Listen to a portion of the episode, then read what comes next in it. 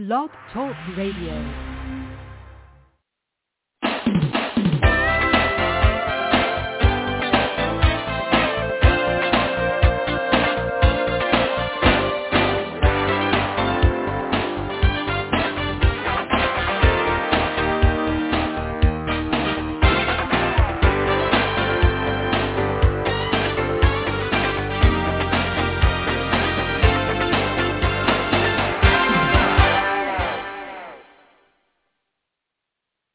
And welcome to this week's segment of Live Without Limits, the dreams come true with the right mindset. We're coming to you from the Blog Talk Radio Network. Today's presentation is titled Trouble with Decision Making, Six Tips to Boost Your Ability. Decision making does not always come easy. It is by far one of the most complex things that we have to do in life. The interesting part is that our lives are a series of making decisions. From the time we wake up to the streak starts. For me, the first decision is to either snooze my alarm or to wake up. It's a tough decision to make. In addition to the minor decisions, we also have to make some big and in some cases life-changing decisions. This is where it gets interesting or rather scary because sometimes we only have one chance to make a decision that will shape our future. To make these decisions, we put a lot of things into consideration. Is this what I really want? Is this the best decision for me now and in the future? What if I choose the wrong thing? Will I be able to pick the other option later? Thankfully, we all have the potential to be good decision makers. These tips are as good starting point for you to unleash the good decision maker in you. Now, I'm also going to talk about behavior patterns because your natural behavioral style influences how you make decisions. If you're a high D or, or I, your decisions are based on your interaction with people. If you're an S or a C, you're an introvert. Therefore, your decisions are more about yourself and how it's going to affect you. Now, and let's break it down into this, into explaining how the four work. Because we have all of these behavior patterns within us, but some are our strengths while others are our weaknesses.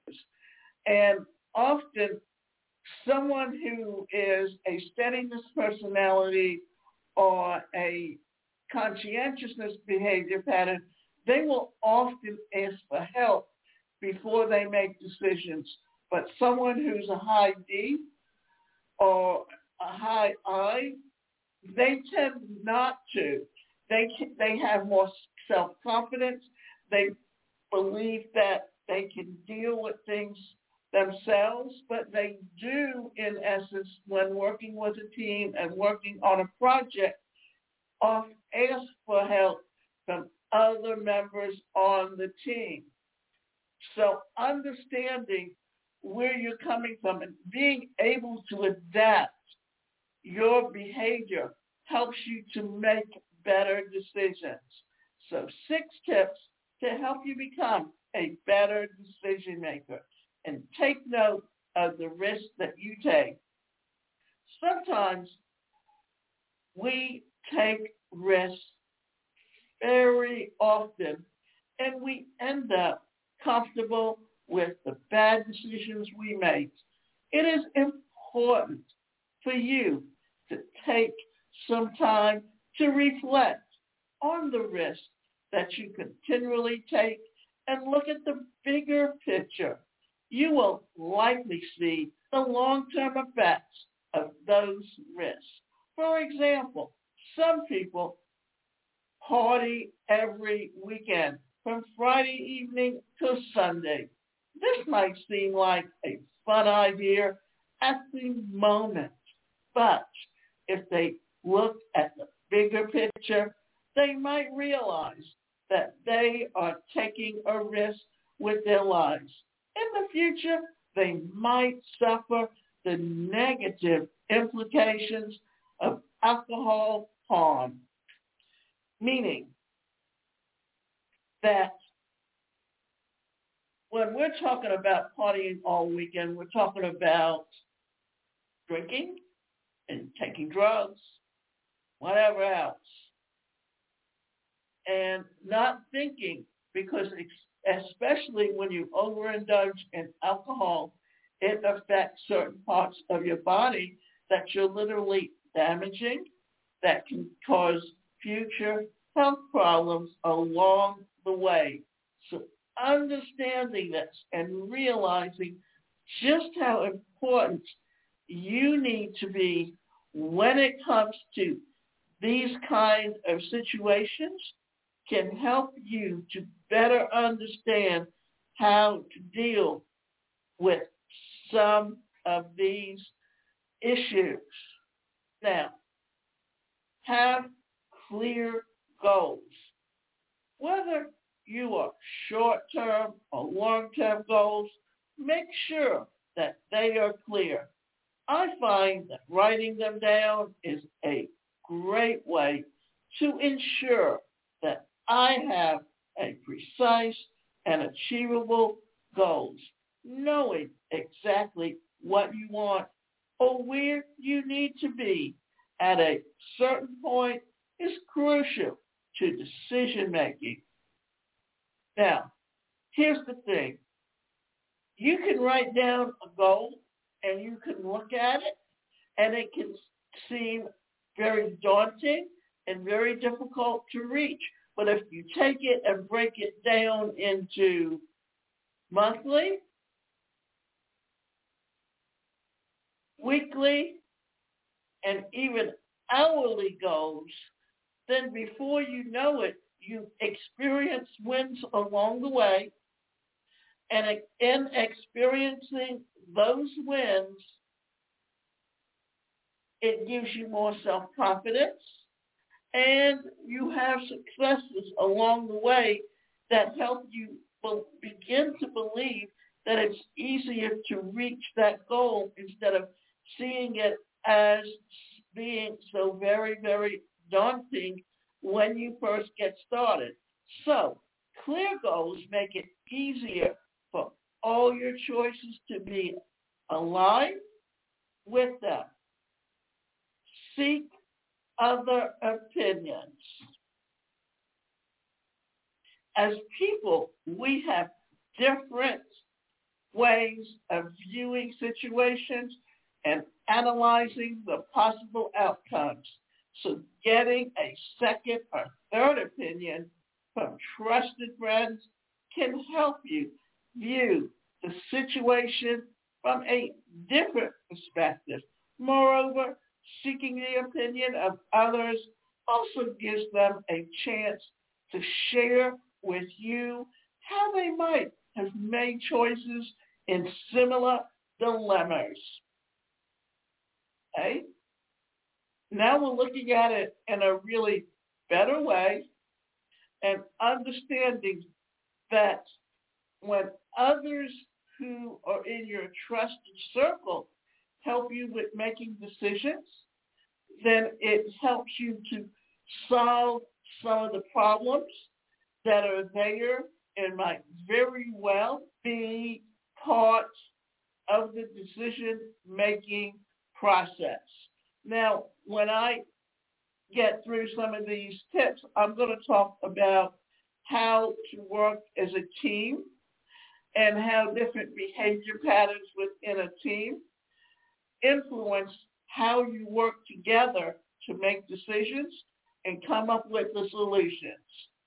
So have some quiet time A busy and fast-paced environment is definitely not the ideal place to make decisions because of the many distractions that will be surrounding you. Rather, take some time for yourself and find a great place where you can adequately focus on your thoughts. Likewise, avoid making decisions when you're stressed, tired, hungry, or angry. These negative states hinder your decision-making ability, making your valuable time to making a choice that you might regret. Now, when you get stressed out, what's happening? Your mind becomes scattered. You don't focus on any one thing. You're multitasking. And that's why they often say you the best way to deal with those issues is this, to take breaks frequently. As if you remember in telemarketing, every hour you were on the phone for like 50 minutes and then you took a 10 minute break simply because it refreshed you, it got you away from where you were at. And if you're hungry, what's happening? Your brain is not focusing because it's starting to focus in on the, the, the feeling that you're getting in your stomach. So this is why it's often important to recognize what's going on and how to deal with it in a way that can help you better understand and deal with certain situations as they come up. Examine all options. Sometimes we approach decision making from a biased point of view. We learn or we lean towards making a particular choice without necessarily weighing all the available options. Before coming to a final decision, be open-minded and ensure that you have weighed all the available options. Examining all options also gives you confidence with your choices. This is what we're talking about when I said in the beginning that when you make a decision, uh, when you have goals to set, you need to break them down into smaller, achievable goals so that you experience wins along the way. Weigh all the possible consequences. Almost all decisions have long and short-term consequences. Remember to weigh all these consequences in in your decision-making process. Often we also are short-sighted and make decisions based on immediate gratitude while ignoring the long-term consequences of choice. Also, some choices might seem like the wrong choice for the short term. In the long term, the choice might be beneficial. For instance, taking a course for a new skill might seem like a bad idea. That means that your schedule will be packed, after completing the course, it increases your chance of being promoted at work or getting into an industry that you've always wanted to work in. So, understanding how to deal with decision making and how the importance of it all and how it all plays out is the best way for you to deal with what is going on and how to look at all possibilities. So sometimes we take this risk very often and we end up comfortable with the bad decisions that we make. It is important for you to take some time to reflect on the risks that you continually take and look at the bigger picture. You will likely see the long-term effects of these risks. For example, some people party every weekend when Friday evening till Sunday. And then they think it's a fun idea until they realize just how much it affects where they are. Now, some choices might seem like the wrong choices for the short term. When we were younger, we had off, had other people who could take the important decisions for us. If these things didn't go well, they would take the blame. But as we get older, it becomes even our responsibility to make important decisions.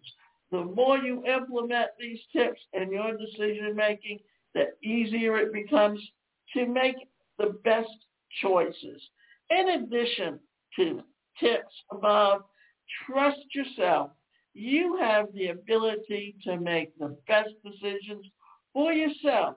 Sometimes you feel sad after making the right decision, and that's okay. If you make mistakes, learn from them and move on.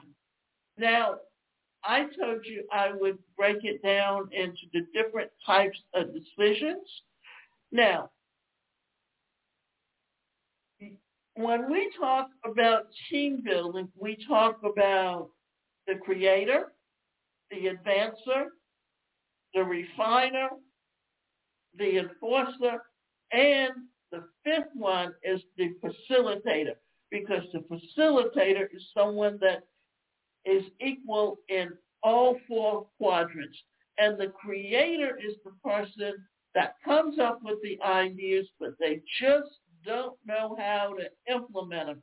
Therefore, what happens is they will come up with the idea or they'll write out the plan. Then the plan goes to the advancer. And the advancer takes it and refines it because he understands what can work and what can't work.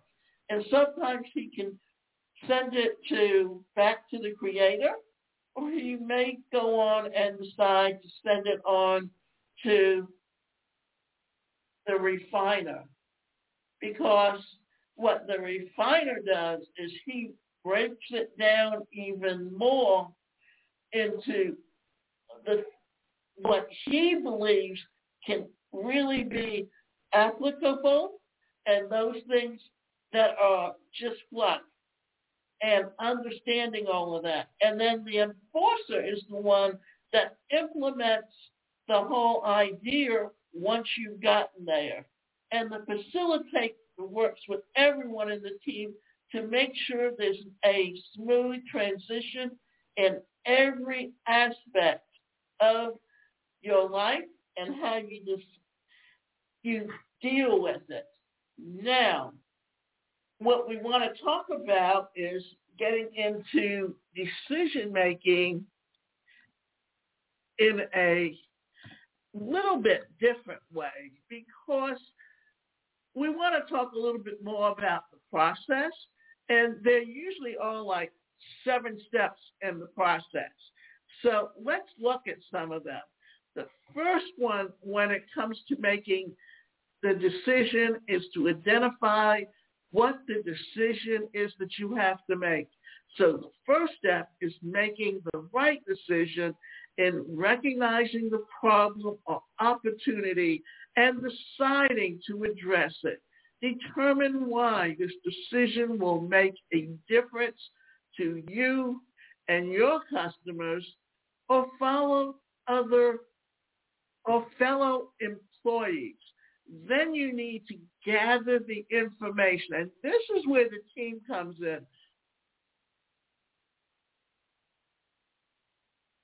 So next it's time to gather the information so that you can make a decision based in data.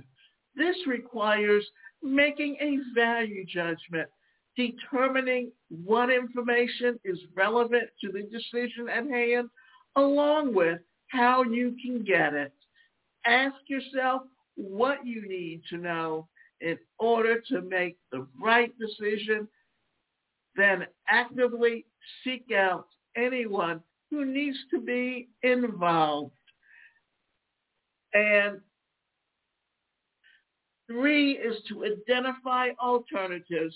Once you have a clear understanding of the issue, it's time to identify the various solutions at your disposal.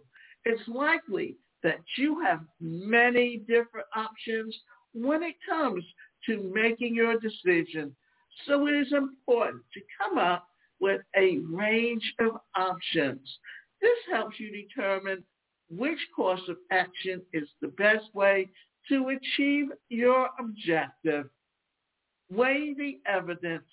In this step, you'll need to evaluate for feasibility, acceptability, and desirability. Know which alternative is best according to management experts Phil Hinkson and Anthony Sturgis. Managers need to be able to weigh pros and cons, then select the option that has the highest chances of success.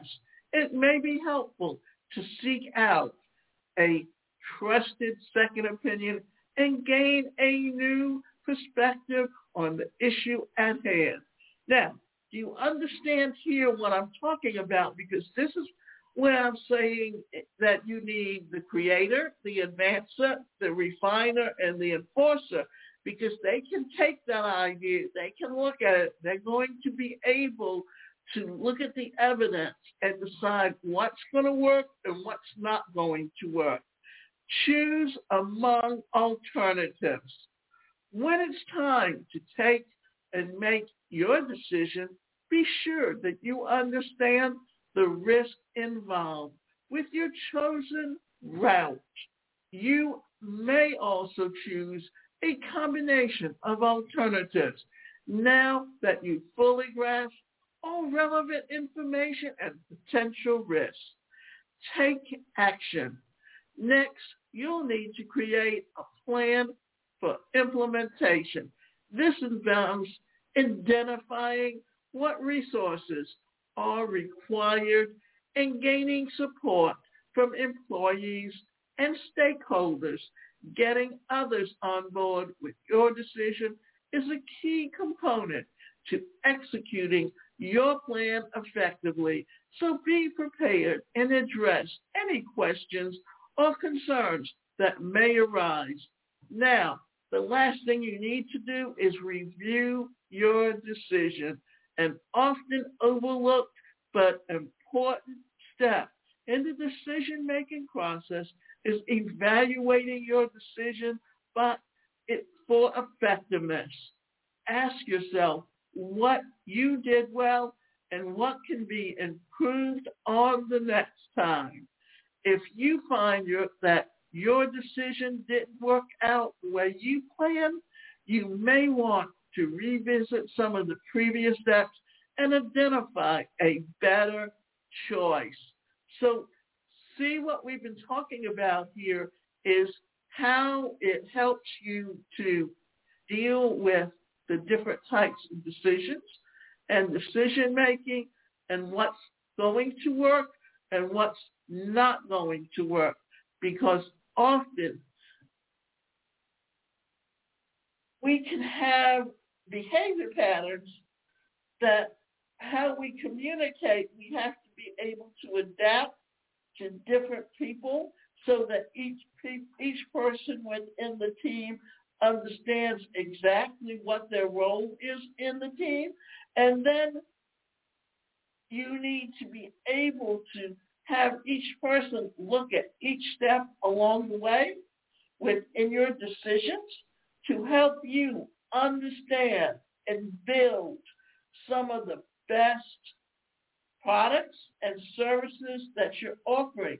Now, the last thing that I'm going to talk about is to show you how build teams virtually.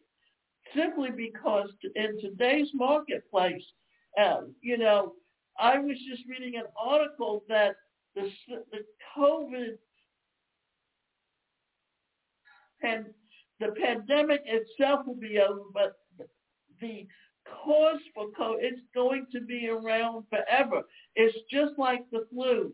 You have to take a shot every year to avoid getting sick because the flu can kill people. Well, the same thing's going to be true with COVID. It's just a strain that's going to constantly mutate and mutate. So being able to work virtually is important because even though people are going to begin to interact more and more with each other, we're still going to be doing things online simply because a lot of the things that were happening, uh, the trends happened long before COVID hit. Therefore, you really need to understand how to work with the tools that are available and the software that's available to help you understand and, and, and be a good decision maker and be able to communicate effectively with your team. And remember, your team may be people in different countries as well as in different states or different towns. That today people do more work remotely than they do in an office. And this trend started back in the late 90s and the very early 21st century simply because companies were looking to ways, ways to cut their overhead. If you remember in the late 90s, there were corporations were merging. They had two or three people doing the same jobs, and they started cutting down or cutting management, upper management, middle management positions. And many of those people wanted to go out on their own and, and make the same amount of money that they built up their reputation for within the corporation because they considered themselves experts in the industry, but at the same time, they were really overpricing themselves. That's why when the original dot-com era started, it it and it was all based on imaginary numbers. It all collapsed. So that therefore today the way things are looked at and judged is very different. So you have to be able to make your decisions that we're more and more remote workers, but we're also solopreneurs, entrepreneurs, and working and building an online e-commerce store.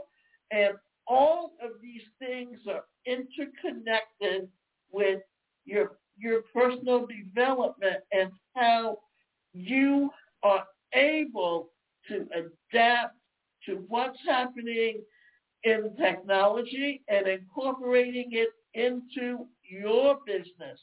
And I have a number of courses that you can take that can help you with understanding how to work with a team virtually. And I also have challenges to help you. And remember, you can go to my website, and that's the number one personal career coach and sign up for either individual or group coaching.